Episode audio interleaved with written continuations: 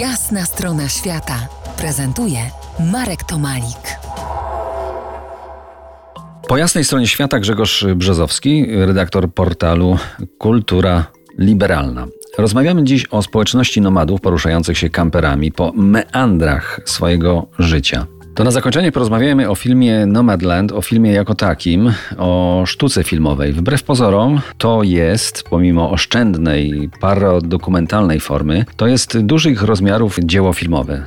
Zgodzisz się? Jak najbardziej. Jest to film, który jest imponujący zarówno przez połączenie technik fabularnych z wrażliwością dokumentalną, też swoisty fresk, epopeja o amerykańskim krajobrazie.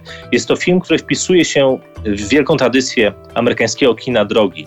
Tradycji, którą znamy też chociażby przez opowieść o bitnikach będących w drodze Jacka Kerouaca, powieści rozwijanej przez Johna Steinbecka w Gronach Gniewu, czy chociażby w filmie Into the Wild Shona Penna z dwa tysiące siódmego roku. Amerykańskie kino uwielbia wracać do tematu podróży, ale tutaj ta podróż nabrała zupełnie nowego dźwięku. Ona staje się poniekąd podróżą egzystencjalną, ale też podróżą mityczną, a przy tym film nie traci absolutnie ostrza krytyki społecznej, ponieważ wychodzimy z niego jednak z poczuciem pewnej niesprawiedliwości, która dotknęła główną bohaterkę, ale też z poczuciem pewnej nadziei, tego, że nawet z tak radykalnym ekonomicznym ograniczeniem, jak, na jakie natrafiła w, w swoim wieku, można sobie poradzić, jeżeli otworzymy się na bycie z innymi i otworzymy się też na to, co sama wędrówka może nam przynieść.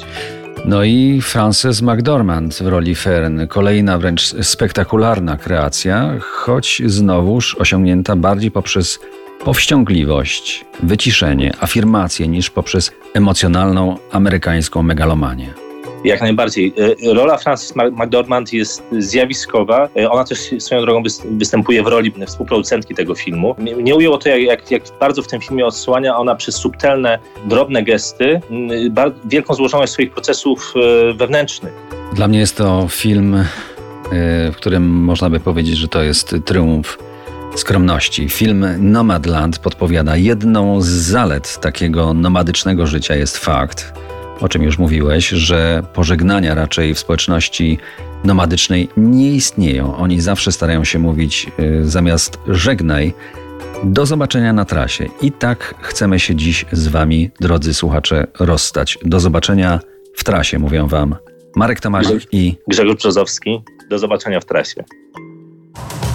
To była Jasna Strona Świata w R M F Classic.